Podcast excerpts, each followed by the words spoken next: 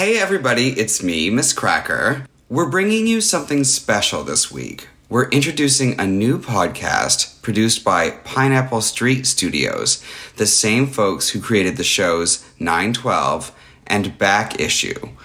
Borderline Salty. It's hosted by acclaimed chefs Rick Martinez and Carla Lalli Music, who have spent years cooking together and have encountered every kitchen mishap imaginable. Now they're ready to take on your questions to help you become a better, smarter, happier cook. I know that they've helped me because I've had some cooking issues myself and they've given me a lot of guidance and a little condolences for some of the accidents I have had in the kitchen. The hosts will also share their latest ingredient obsessions, hot takes on the latest food trends, and how they recovered from total kitchen nightmares. Whether you're still finding your way in the kitchen or have been experimenting for years, this show has something for everyone. We're going to give you a little taste and play a clip from the new podcast, Borderline Salty, from Pineapple Street Studios. New episodes weekly, wherever you get your podcasts.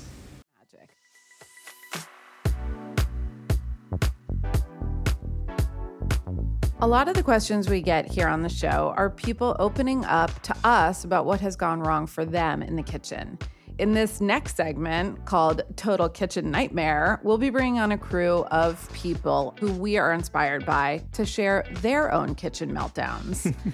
but before we get into all of those, we thought it would only be fair for us to tell our own part of the cooking journey is about trial and error. Mm-hmm. You have to fail. You have to have that complete and total meltdown, practically burning your kitchen down. and then you realize, aha, I am never going to do that again. Oh, yeah. It's been a really long road. There are lots of bumps in that road.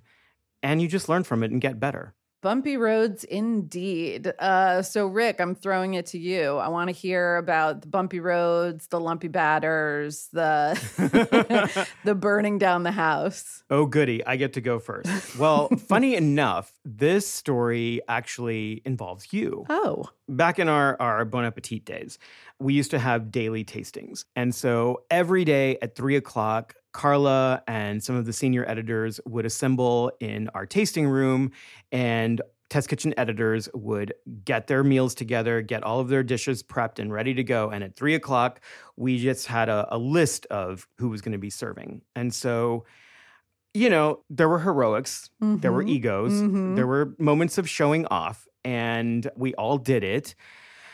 And so, this one particular day, I think I had like seven or eight dishes that I needed to present. Wow. And one of them was this Italian plum cake, which I absolutely adore. Yeah. Italian plums are late season, they're super flavorful and delicious and I was very excited about this cake. But I wasn't focused. I wasn't in the moment. I was thinking about all of the things that needed to get done to get the, the dishes out on time. And I did something. Actually, I'm not exactly sure. I can only believe that I put too much butter or not enough flour. Okay. In any case, I put the cake in the oven. And about midway through, Chris Morocco started sniffing. He's like a hound dog. Totally. Like you know when he starts sniffing, yeah. something is afoot. And I was like, "Oh god, what is that?" And I smelled something burning and I was like, "Oh shit." There's smoke coming out of my oven. And so, you know, in the vein of showing off and also not wanting to show failure, mm-hmm. I quickly pulled that cake out of the oven, saw that it had basically boiled over and spilled onto the floor of the oven and was burning. Oh my God. I literally threw the cake pan with the unbaked cake into my drawer in my island. scraped up all the shit on the bottom of the oven, threw it into another drawer. Oh my God. And then quickly acted like nothing was happening. Wow. Claire started to like walk over. I'm like, why do I smell cake? Are you making a cake? And I'm like, me? No, no, no. I'm making enchiladas, obviously.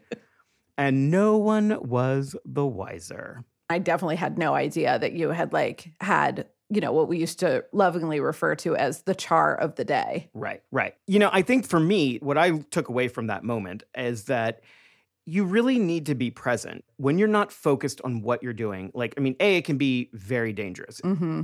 Cooking involves fire, it involves sharp knives. And if you are preoccupied with something else, good or bad, and you're not in the moment, you can hurt yourself or hurt somebody else. Right. But minimally, you're probably going to fuck up your recipe. And so now I know that if I'm in a bad mood, whatever I'm doing is not going to be good. So I might as well just wait until I'm clear and I'm focused on what I'm doing, and my food will turn out much better.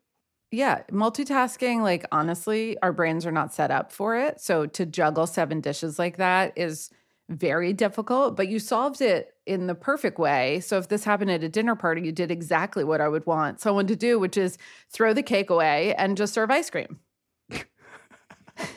okay, that sounds like you have a kitchen nightmare that you want to share. Yeah, stay tuned. Mine was uh, definitely a party.